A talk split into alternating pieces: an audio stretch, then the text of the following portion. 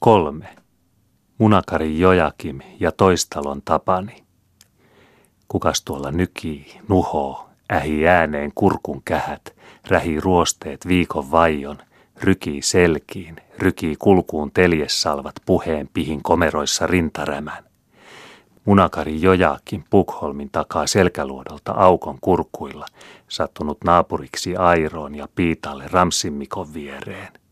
Ramsimmikon rantaanhan hän paattisakin sousia jätti, kun suorensi matkaa yli maan ja pääsi ihmisiin kihlakunnassa. Ramsimmikon, Miina Vainaan muinaisen veljen, kun Miina vielä eli ja likimmän naapurin maapuolilla, kun sousi emämaihin ja tuli luodoilta lääniin. Munakari Jojakim siellä airossa ja Juuvani vaarin vieressä selvitti kurkkuansa ja järjesti äänen sulkuja siten, että tarvitessa jotain sanoisikin, koska taas kerran istui ihmistenkin parissa ja oli kerran vuodessa lähtenyt taas kirkollekin. Juttuu lukonsäläkin rantapuodin suulla sisuvärkeissä paatumiinsa ja yksinäisyyksiinsä, ellei silloin tällöin viljele avainta ja kävele talviummissakin joskus turhanpäiten rantaan ja muistuta vieterikiskoille, että eletään hän tässä vielä ja kevättä odotellaan yhdessä, saati sitten ihminen, joka on monella lailla elämän hikoisempi ja seuranvaivaisempi kapine kuin sepän takoma rautatela, Miinan kuoleman jälkeen, josta Maarian päivästä oli kulunut ummelleen kuusi vuotta. Maarian päivänä Miina oli kuollut ja seitsemän viikkoa oli Jojakim sen keväisen pitkän kelirikon vuoksi joutunut pitämään ruumiin rantapuodissa, ennen kuin aukko oli sulannut ja sai ruumiin hautaan. Miinan kuoleman jälkeen lapset olivat jo sitä ennen lähteneet kaikki kotoa maailmalle ja palveluksiin. Oli Jojakim elänyt yksi munakarissa ja luodollaan, paitsi mitä joskus – niin kuin näin juhannuksiksikin juuri, haki ihmisiin ja kävi emämaassa. Eihän hänen vasiten kihlakuntaankaan olisi tarvinnut tulla ja vaivata itseänsä, sillä olisihan hän voinut rikata kutupaattinsakin ja seilata suoraan selkätietä ja maantaa itse viikan suuhun ja sieltä ströömille ja muiden ihmisten kirkkoväylille – mutta olihan hänellä aikaa muinakin vuoden päivinä kuin juuri juhannuspyhänä istua kökötellä yksin ja suun puhahtamatta paattinsa peräpiitoilla naamatuksi meren kanssa, joka kohisevanakin oli mykkä, ja jota sitä paitsi näki tarpeeksi jo oman tuvan akkunastakin, jos ruutuun meni kyttäämään. Jo Miinan eläessä ja kun lapset olivat kasvaneet, Olivat he siis ottaneet tavaksi juhannuspyhänä tehdä kirkkomatkansa emämaan kautta ja soutaa paattinsa Ramsimmikon rantaan, niin näki Miina veljensäkin joskus ja vanhan kotonsa ja saivat kävellä pari virstaa niitunvarsiakin ja lehtimetsien hajuissa, niin kuin Miina muinoin tyttöaikoinaan ja ennen munakariin muuttamista, sekä kävellessä hengittää semmoistakin ilmaa, joka ei aina maistunut sieraimiin suolaiselta ja mereltä – sitä paitsi oli kihlakunnassa, kun sinne saavuttiin, aina väkeä ja kansaa, niin että ihminen vähän elpyi, kun oli joukossa ja kuuntelikin, eikä aina astunut omien ajatustensa jälkiä. Miinan kuoleman jälkeenkin oli jojakin pysynyt uskollisena tavalle ja melkeinpä vielä varmemmin kuin ennen jokaisena juhannuspyhänä ilmestynyt paattineen munakarista Ramssin rantaan sekä hakenut Mikon seurakseen kirkkomatkalle. Olihan nimittäin Mikko edelleenkin hänen vanha lankomiehensä niin kauan kuin elettiin, ja sitä paitsi oli munakarikin nyt vielä entistä tyhjempi ja yksinäisempi paikka, kun Miinakin oli poissa. Kevätkausi meni, kun teki työtä ja laski jatojansa sekä odotteli juhannuspyhää, jolloin menisi ihmisiin. Mutta muu vuosi, varsinkin syksyn varsi ja talven umpi meren keskellä ja penikulman taipaleella muista ihmisistä, saattoi joskus tuntua työläältäkin, kun aina oli tupa tyhjänä ja Miinan vanha kissa ainoana elikkona, jolle puhua asioitansa, ellei käväissyt navetossa kutua hoitamassa ja sille varpuja varistamassa. Nyt ikävuosissa, jolloin ihminen joskus ajatteli loppuansakin, saattoi välistä ihmetellä sitäkin, kuinka käy, jos tähän päättyy ja jää kylmään tupaan. Viikkoja saa kukaties kulua ennen kuin kukaan huomaa – joku kaupunkimatkalta palatessaan ajaa kenties hevosineen ohitse, poikkee jäältä juottamaan juhtaansa pihakaivosta, jonka kattovintti näkyy ulos merelle ajotielle ja huomaa kaivon jäätyneeksi. Korttelivahvuisessa jäässä koko avanto aukoltaan ja ämpärisangon kumoillaan luukun vieressä. sekä kävelee lumiummen tukkoamaa polkua myöten katsomaan tupaan, kuinka asiat ovat mökissä, pahastiko vai vielä huonommin. Jojakim siis, munakari Jojakim, leskimies jo seitsemättä vuotta ja merilintuja ja sellaisia eläviä lukuun ottamatta, kissansa ja kutunsa kanssa ainoa asuja omalla luodollaan. Omalla, sillä munakari sijaitsi ulkona aukkoselällä kolmen pitäjän rajavesissä ja oli maamittareilta unohtunut kaikkien talojen kartoilta, niin että oma isäntänsä siellä oli, kun vain mökin oli saanut pystyyn. Senpä tähden Jojakim sinne oli asettunutkin, kun oli mennyt naimisiin Ramsin Miinan kanssa muinoin ja saanut Miinan myötäjäisinä ladon hirret torpan niitulta. Jojakim siis, tai niin kuin häntä joskus piloillaan kutsuttiin, Munakarin keisari, oma valtakuntansa mies kun hän oli ja maa kruunun kirjoissa mainitsematon. Jojakim oli nyt siis kertavuotisella kirkkomatkallaan kihlakunnassa ja hänen mielensä sen mukaisessa vireessä – ei Jojakim nimittäin suinkaan ollut, niin yksin kuin hän luodollaan elikin. Ja vuosi, ennen kuin se aina kerraltaan oli loppuun eletty, pitkä. Ei Jojakim suinkaan silti ollut mielensä periltä mikään nörkömies ja nenänpään killuttaja naamataulun happamissa.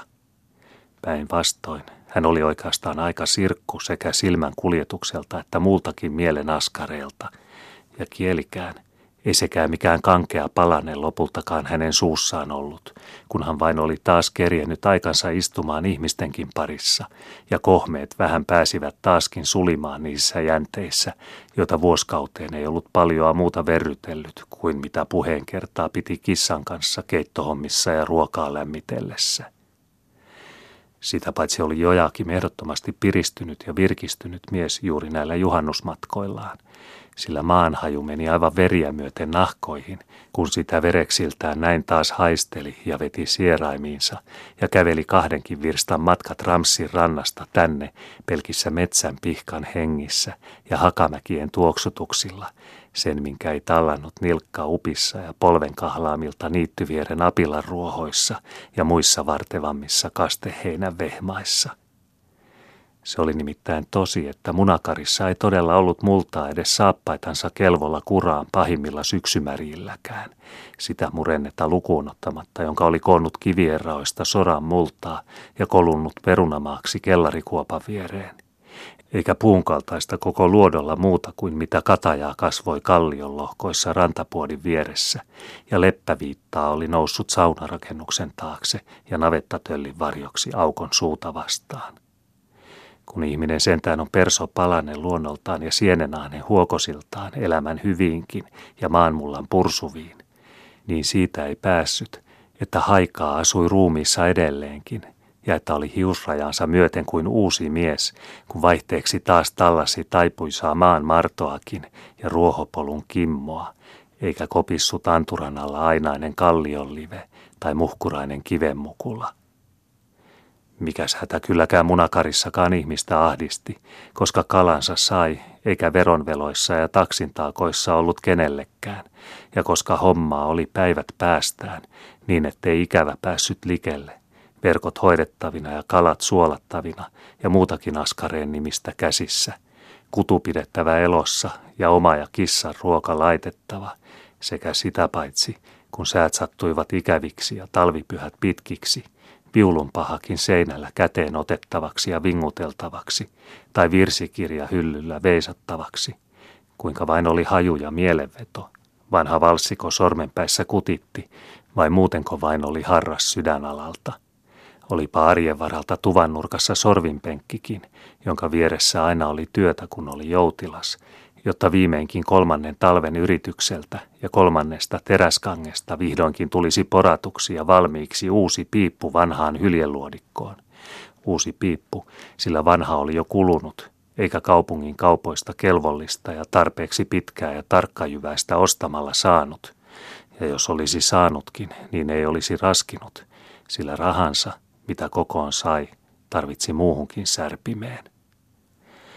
Ei siis Jojakin munakaria ja oloansa suinkaan nurkunut, mutta näin juhannuksiksi tuli sentään halustakin ja ikään kuin mielen tarpeesta ihmisiin ja kihlakuntaan ja oli väen joukossa. Pihlajatkin kukoistivat tavallisesti juuri näin juhannuksiksi, ja niitä kasvoi jokaisella mäenhyppylällä ja rinnepaikalla täällä emämaissa, kun Ramsista käveli kihlakunnan rantaan.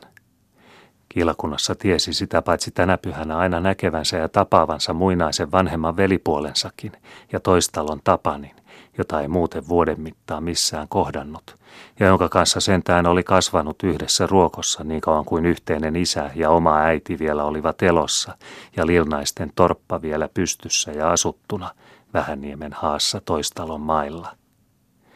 Eivät hänen ilta muinaisilta päiviltä enää paljon olleet toisiansa nähneetkään. Jojakin itse oli jo nuorena mennyt rengiksi lääniin niin kauan, että joutui naimisiin ja muutti Miinan kanssa munakariin. Tapani taas vanhempana ja velipuolena oli jo varhemmin jättänyt kodon, ottanut vähärengin pestin talossa ja siitä pitäen pysynytkin koko elämänikänsä toistalossa, mitä joskus ennen rippikouluun menoansa oli yhden talven selän yrittänytkin maailmalla ja Friisilässä. Vieraantuneetkin olivat toisistaan, maailmalla jo kuudettakymmentä vuotta kumpikin ja velipuoliakin vain aluksi ainoastaan. Kotomökkikin niin hävinnyt, että vain peruskivet ja nummettunut takanpaikka enää olivat vanhalla sijallaan näkyvissä Vähäniemen haassa. Mutta näin sentään kerran vuodessa näki toisensa ja kohtasi kihlakunnassa kirkkomatkalla ja kämmen taritsi, kun piittapuilta yletti. Tapanille Jojakim nyt siis ensimmäiset sanansa rykäisikin, kun matkaa oli sen verran kestänyt, että taas oli tottunut joukossa olemiseenkin – ja äänessä tuntui olevan sellainen selko, että sitä jo vuovasi viljelläkin näin isommassa seurassa taaskin ja väen keskellä. Tervehtäminen ja kädenpaiskaaminen veljesten välillä oli sentään jo tapahtunut varhemmin ja kohta paattiin tullessa, koska oli sattunut niin sopivasti, että oli tungoksessakin ja väen ahtaudessakin sentään jouduttu istumaan peräkkäisille piitoille, jolta kämmenen kurottaminen toiselle tapahtui luonnollisesti – Tämä peräkkäisille piitoille asettuminen oli kyllä jokavuotinen asia ja välttämätön tapaus, sillä oliko ahdinko paatissa suurempi tai pienempi, niin kyllä Tapani aina toistalon airon varteen istui, tunki muut puoleenkin, ellei muuten mahtunut, sillä missäs hänen paikkansa muualla olisi ollut, ellei oman talon airoissa. Siinähän hän oli istunut 60 vuotta, vaikka muu väki talon hallitusta myöten oli vaihtunutkin ja siinä hän aikoi istuakin niin kauan kuin hän kihlakuntaan kuukki ja paatin puolelle tuli. Missään muualla hän ei olisi ymmärtänyt istuakaan. Tapanin paikka oli siis vissi, ja yhtä vissi munakari Jojakiminkin, sillä hän oli kotoa mennyt rengiksi Juuvanille ja Juuvanista munakariin, ja Juuvanin luodot olivat lähimmät emämaan puoleiset maat munakarista katsellen, ja Juuvani väkeä luki siis Jojakim itsensä, kun hän kihlakuntaan tuli sekä Juuvanin airoon hän istui yhtä varmasti kuin Tapani toistalon. Kun taas Juuvani ja toistalon airot olivat peräkkäin kihlakunnassa, niin ei ollut mikään sattuma, että veljekset aina tulivat kihlakunnassa istumaan siten, että Tapani aina sousi Jojakimin selän takana tai jompaan kumpaan takaviistoon hänestä, ja että sekä tervehtämisen toimitus että se vähäinen jutunvaihto, joka vuoden väliajalta heidän välillään oli tarpeen, tuli luonnikkaasti suoritetuksi. Joko sinä pian naimisia ajattelet, kysäsi siis tavallisen esikysymyksensä Jojakim, joka veljeksistä oli leikkisämpi, vaikka luodollaan harvoin leikkipuheen laskemisen tilaisuudessa, ja sen vuoksi nyt sitäkin kerkeämpi pilaan, koska tilapää oli ja vanhan jutun juoni valmiina poskissa. Tapani taas oli herkempi ja häveliämpi veriltään, ja hänet hämäsi tämä kysymys aina perin juurin – hän ei sitä paitsi ollut itse ollut koskaan naimisissa, niin kuin nuorempi veli Jojakim, ja senpä vuoksi melkein kainokin tällaiselle kysymykselle, niin varmasti kuin hän tiesikin tämän kysymyksen Jojakimin ensimmäiseksi, ja niin jokapäiväinen kuin samainen kysymys hänen kohdalleen oli muiltakin, kun vain lainasi jaaritusta ja ystävän pakinaa hänelle. Nytkin siis Tapani aluksi oli kuin pyöräytetty ja pahanilkisesti keskellä permantoa viipotettu mies sekä höpisi neuvottomana jotain paskapuheista ja linnun haukotuksista, mutta asettui samassa vanhemman veljen neuvoihin ja huolenpidon murheisiin sekä johti puhetta nopeasti muuhun. Joko sinä olet kissasi hukuttanut, se tulee vanhaksi ja sokeaksi eikä löydä ruokakuppiansa, ja sinä rääkkäät sitä, ellet sitä tapa – Tapani oli nimittäin murehtiva mies luonnoltaan ja ajatteli kaikki surulliset puolet asioissa, ja monasti oli hänellä mielessä Miinan muinainen kissa, joka nyt enää oli vain Jojakimin hoidossa. Ja Jojakimin hän taas tiesi pojasta asti semmoiseksi, jolla kyllä oli hyvänlaita sydän periltään, mutta joka suoran saran ja pitkän vaon astumisissa helposti unohti pikkumutkat ja ojankuopat vierillään.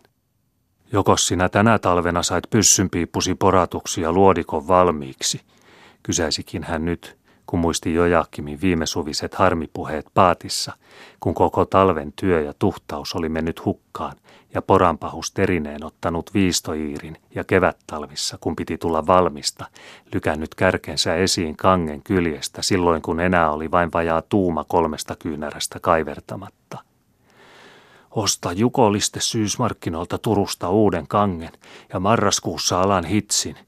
Ja jo silloin on piru pelissä, jolle minä Maarian päivissä puhalla viimeisiä tomuja teräsputkesta ja kiikaroi ehtoosti porstua kiveltä, löytääkös Mynningin suu otavan kärkitähden taivaan siemenistä ja pitääkös käsi värisemättä minuutin tiimaakaan kiiluvaa sihdin pilkussa – oli uhannut viime suvena kirkkopaatissa ja ollut melkein tuima naamaltansa.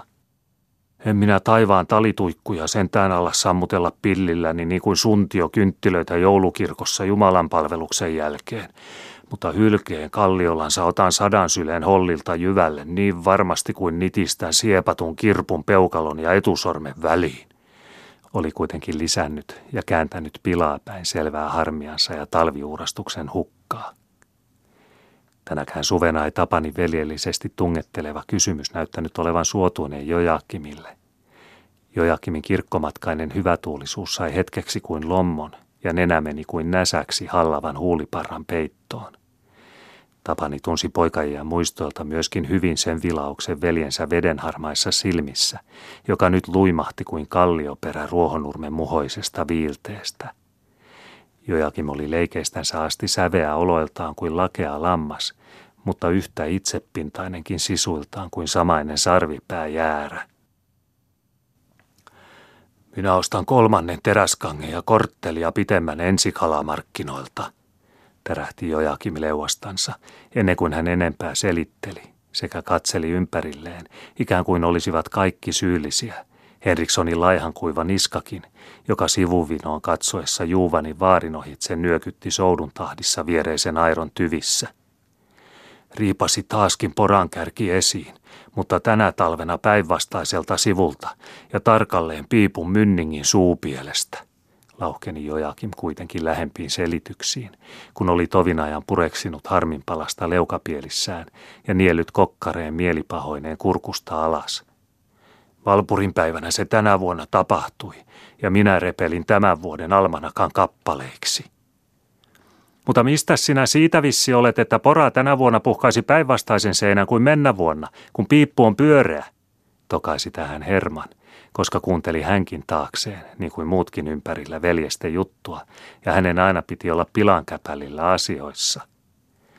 No totta, Maar, minä kangen olin kiristänyt pihteihin, ja tiedän, että vasen puoli on vasemmalla ja oikea oikealla, närähti Jojakim tähän tarpeettomaan huomautukseen – mutta selitteli edelleen ja pysyi erehtymättä asiassaan, niin kuin talvipuhteet pyssynsä porauksessakin. Pidin tänä vuonna liiaksi vasempaa puolta, kun vahinko viime vuonna tapahtui oikealle.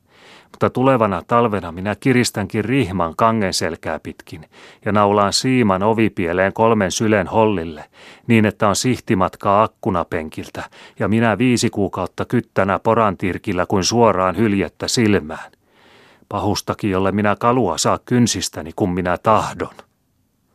Siinä oli jo uhkaa ja munakari Jojakimia koko sitkeydessään niissä sanoissa, eikä Hermanninkaan enää tehnyt mieli härnätä, vaikka kielen päässä kutikin kysymys, kuinka käy ja revitäänkös vielä monenkin vuoden almanakat, jos poranterä nyt keksii mahapuolen kangessa, kun sivupielet ovat koetut, ja sen jälkeen vielä ällii selkäniskoihin, ennen kuin viidentenä talvena vastaa Mynningin vuoro, ja mennään suoriin ja löydetään suu.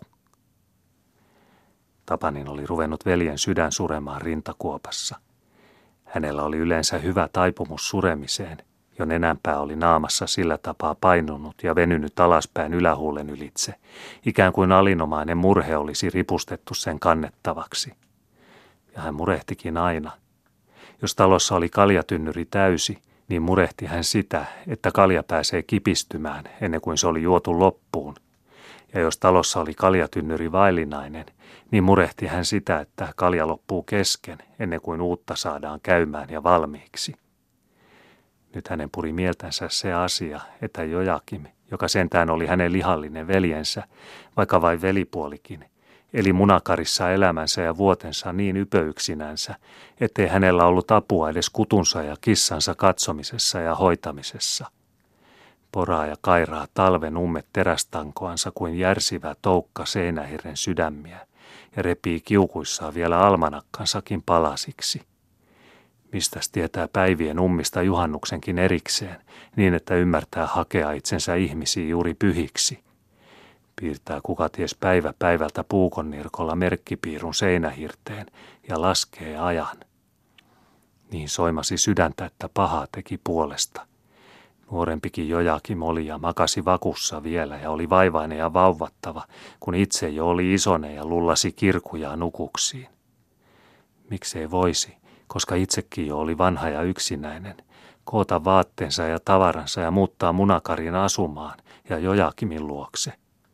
Nuorempihan Jojakim sentää vieläkin yhä oli iältä ja tarvitsi avunhoitoa ja katsomista, vaikkei enää ollut äitipuoli silmänpitoon käskemässä ja kovittamassa.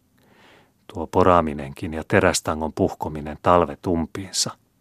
Tapani viilteli korvajuuria ja sydäntä jo pelkkä ajatuskin. Muistaako Raukka ruokaansakaan koko päiviin? Ruuan keittäisi ja kissa ja kutun hoitaisin ja toisin mantereelta mukanani pari kanaakin ja kukon.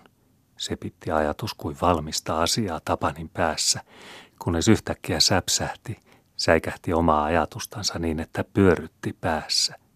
Aivan kuin olisi kävellessä odottamatta joutunut kuilun partaille ja seisoisi nyt askeleen edessä kymmenten syljen pudotukset.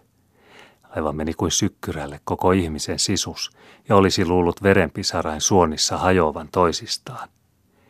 Kerran elämässään oli Tapani 12-vuotiaana ollut tallipoikana talven Friisilässä ja poissa kotonurkista ja toistalon mailta, ja niin kuin raudan riippa iski nyt tietoon ja tajuun, mitä oli ajatellut – Toisenko kerran elämässään vielä antaisi itsensä vieraisiin ja jättäisi toistalon ja kaikki tutut paikat ja olisi ventovieras maailmassa, eikä enää näkisi mäkeäkään, jonka törmällä lilnaisten torppa ja syntymäkoto joskus oli seisonut.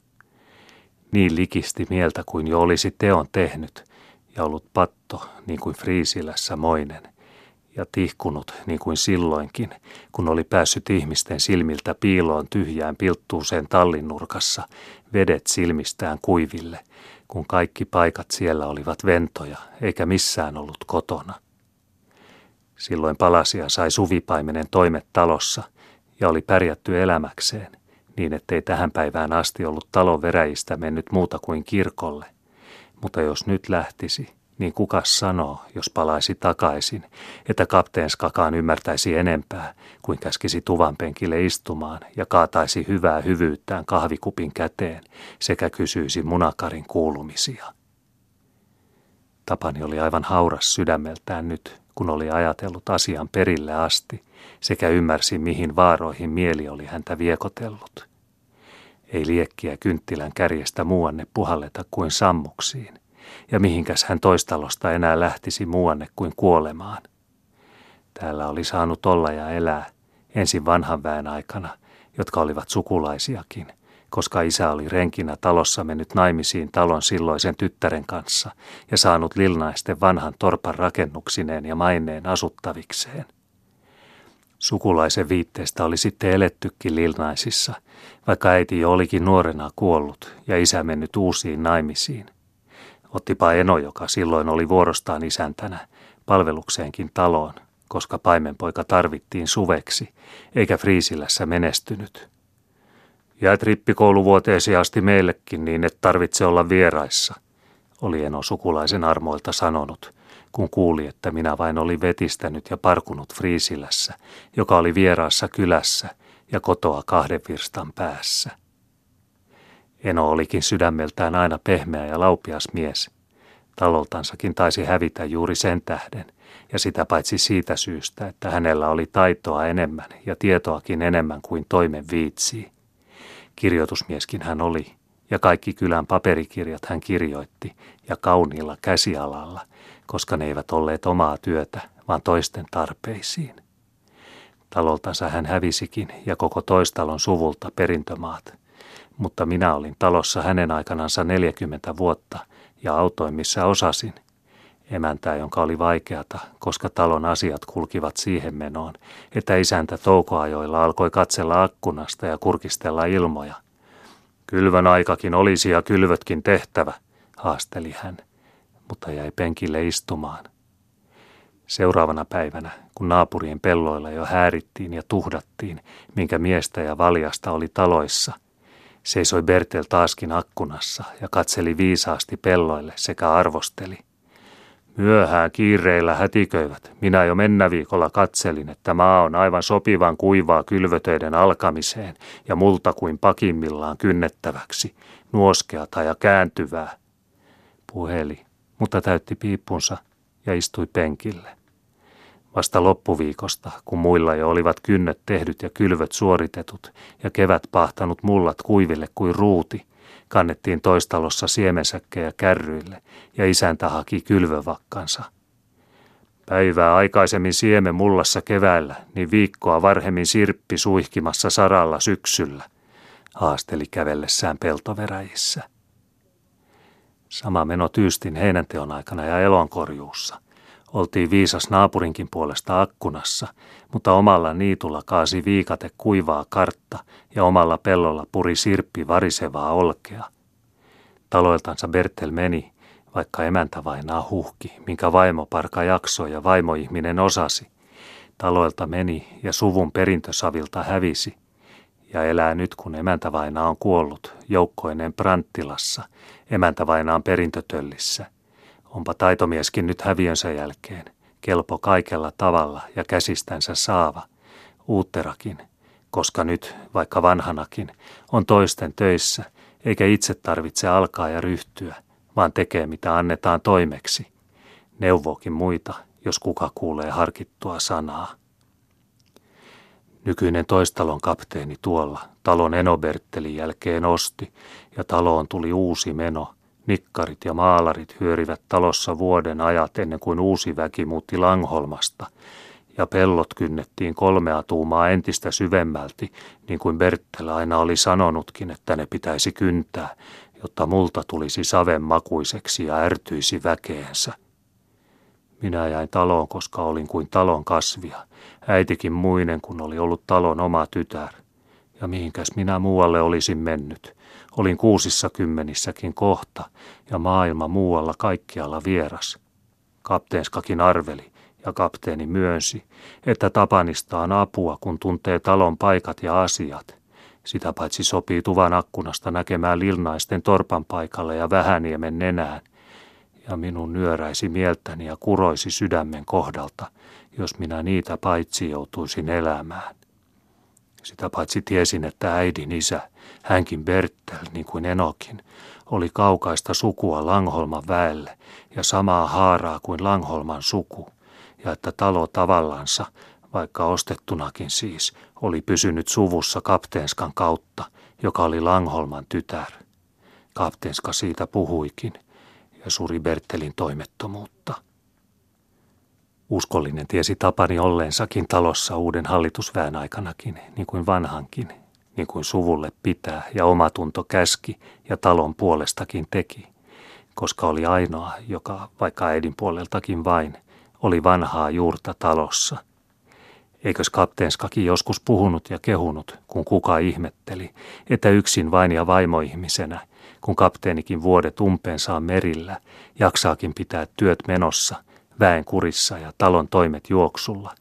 Eikös kapteenska silloin välistä torjunut ja naurahtanut huiskaissut kiitospuhetta luotansa kuin lorua ja sanonut, että mihinkäs joutuisikaan ihminen välistä, ellei tässä olisi tapanikin apuna ja toisena emännän silmänä. Katsoo lapset, etteivät juokse kaivoon, pitää kahvit lämpiminä, että vieras saa tilkan kun tulee, järjestää perunat itämään ja hoitaa maltaanteot ja kanan pesät, kokee katiskatkin ja soutaa laukkariin katsomaan kuinka vasikat jaksavat, hakee mustikenkin kun se katoo metsään muusta karjasta ja juoksee rannat kun yömyöhillä kutukalaa haistellaan ja nuotalle mennään, siilaa maidotkin, kun tarhassa lypsetään, ja on riihessä mukana, kun jyvät mitataan säkkeihin. Häkkiluvutkin tietää, mitä niituilla suvella korjataan ja talvella ladoista tarhaan ajetaan, ja katsoo ehtoosti, että avaimet ovat poissa aitan suulta ja kammion ovelta ja nauloissansa tupakamarin avainkaapissa. Tiesi Tapani hyvin sen, että talon puolesta on aina oltava tarkka, vielä tarkempi kuin kapteenska ymmärsikään koska se esimerkiksi Vouti ja rengit huomasivat nostaa ajokalut vajaan ja suojaan, kun ne olivat riisutut hevosilta, ellei ollut vieressä ja sanomassa ja itsekin auttamassa. Hyvin tiesi Tapani, että häntä joka paikassa tarvittiin toistalossa. Kenekäs haltuun jätti kapteenska avaimetkin, kun jätti kodon ja lähti kirkolle tai muihin vieraisiin. Viikoksi Kronstadtiinkin tai Ouluun, kun kapteeni laivoinen oli satamassa siellä Espanjaan menossa – Tapanille tietysti ja juuri Tapanille ja kenellekäs muulle kuin Tapanille. Omaa väkeähän hän oli talossa niin pitkälle kuin muisti, niiltä päiviltä saakka, jolloin jo taapusti omavaraisestikin ja oman ällinsä mukaan, eikä enää äiti vainaa käsivarrella kannettuna tanhuata myöten lilnaisten kotoveräjältä Enon taloon. Omaa väkeä talossa kauemminkin kuin nykyinen hallitusväki tiesi toistalosta mitään. Kyllä hänelle avaimet kelpasi uskoa. Visu hän ymmärsi olla talon puolesta. Visu niin, että kapteenska matkoilla ollessa läjättiin palkollisten nisuleipäpuolikkaillekin voita viikon varaksi kullekin fienteliä vähemmän kuin muina sunnuntai-huomeltaina ja kapteenskan itse tasitessa annoksia. Sanottiin talossa asuvan haltijankin, ja vanhan suvun aikana se oli joskus näyttänytkin itsensä. Vanha muori alushamesillaan ja sukkasillaan – mutta nyt sitä ei ollut enää kukaan nähnyt muistovuosiin. Muori oli kai arvellut, että sopii nyt levätäkin, koska on toinenkin valvomassa ja Tapani talossa. Tapani itsekin oli tullut vähän samoihin ajatuksiin, koska hän ei koskaan ollut muoria missään kohdannut. Niin paljon puhetta kuin hän sentään oli lapsena hänestä kuullut, ja niin paljon vuosia kuin hän talossa kuitenkin oli elänyt – hän tunsi ikään kuin hän olisi asetettu johonkin salaiseen toimenvirkaan toistalossa ja mietti usein, että levätköön muori sitten ja olkoon tassuttelematta nurkissa minun aikanani. Minä pidän silmää sen kuin minä taidan. Tapani airossansa huokasi nytkin. Hänellä oli semmoinen nenä, joka oli luotu ikään kuin murehtimaan. Se oli punakka ja leveä sekä sen verran lihakkaasti pitkä, että pää oli painunut kuin peittämään parratonta ylähuulta, ja silmät myöskin. Niissä olivat luomet paisuneet ja punareunaiset, ikään kuin Jaakobin Lealla raamatussa, joten katsantokin luonnostansa murehti, niin kuin nenäkin. Ja myöskin alahuuli riippui hänellä aina surullisesti huolenherpuilla kasvoissa – joten tavallisestikin hän oli naamaololtaan ja sileätä leukaansa myöten kuin liika helläksi keitetty nauriin huttu. Mutta tällä eräänä pehmitti häntä vielä pahemmin, ja todeksi minävaivaiseksi hän itsensä tunsi, kun velipuoli taas oli eläviltään edessä katseltavana selkäpuolelta, ja mieltä kääri tieto, että kyllä Jojakim ja Jojakimin kissa ja kutu häntä munakarissa tarvitsisi, mutta että surmiksensakaan hän ei voisi toistaloa ikinä jättää, ei itsensäkään vuoksi, eikä talonkaan tähden. Sydän riiteli rinnassa kuin kahdeksi kappaleeksi leikattuna. Jojakim oli kuitenkin nuorempi veli, ja nuorempi hän vieläkin oli, ja avuton eräissä seikoissa, vaikka jo vanha ja ikälopun korvissa, niin kuin itsekin, ja lisäksi naimisetkin elänyt. Kukas häntä verkkojen kulaamisissa ja soutamisissakaan auttaa, kun on yksin ja iänkankea jo luodollansa ja jatojen laskemisissa. Ja Raiskaa oli kuitenkin joskus kannellut roikottanut parmaissansa, minkä silloisessa iässänsä oli jaksanut. Mutta toistaloakaan, mistä sydämen sai senkään paikan jättää, jossa elämänsä oli elänyt, Friisilän talvea lukuun ottamatta – ja josta pyhäehtoo puolisin sai kävellä istumaan lilnaisten muinaisille takkakiville, jotka nyt olivat soran ja sammalten peitossa. Vakunpaikkakin laattiassa, jossa Jojakimia oli keikutellut, nyt ruohonurmea. Ja haltiamuorikin, joka ehkä on joku äidinisän isoisän esiäiti. Mitä sanoisi hänkään haudassaan, jos nyt pettäisi suvun ja hylkäisi talon ja olisi huikenteleva, ja vanha taas saisi vaivata itsensä katsastuksille toistaloon. Tapani ymmärsi, että hän, vaikka itse tahtoisikin, ei saisi jalkansa tottelemaan, jos hänen olisi elävin jäseni jätettävä toistalo ja viimeisen kerran painettava lenkki takanaan toistalon pihaveräjän korvaan. Tapani siis enää vain huokaisi tavallista syvempääkin kuormaa rinnastansa sekä sanoi jotakin sanoaksensakin, mutta mielessänsä omat ajatuksensa ratkaisseena puheenjatkoa Jojakimille. Ensi keväksi sinulla siis on pyssysi valmiina, niin kuin luulet, jos elonpäiviä siihen saakka annetaan. Virkahti hän siis vain ja jatkoi soutuaan sekä altisti mielensä niin kuin niskansakin. Pidän nyt kuitenkin vaaria, että kissan kepussa on ruokaa aina ja kutu tulee lypsetyksi joka päivä, varoitti hän kuitenkin vielä huolestuneesti, ikään kuin omien ajatustensa päätteeksi. Tämän tapani kuitenkin kait sanoikin pikemminkin oman mielensä ja levottoman oman tuntonsa rauhoittamiseksi kuin neuvoksi Jojakimille, jonka hän nyt auttamattomasti ymmärsi jäävän talvekseen taas yksin munakariin. Toistalosta hän itse ei nimittäin voinut lähteä, sen hän tiesi, vaikka sydäntä kivistikin semmoisen puolesta, joka joskus pienenä ja vikisevänä sentään oli ollut oma veli ja lullattava.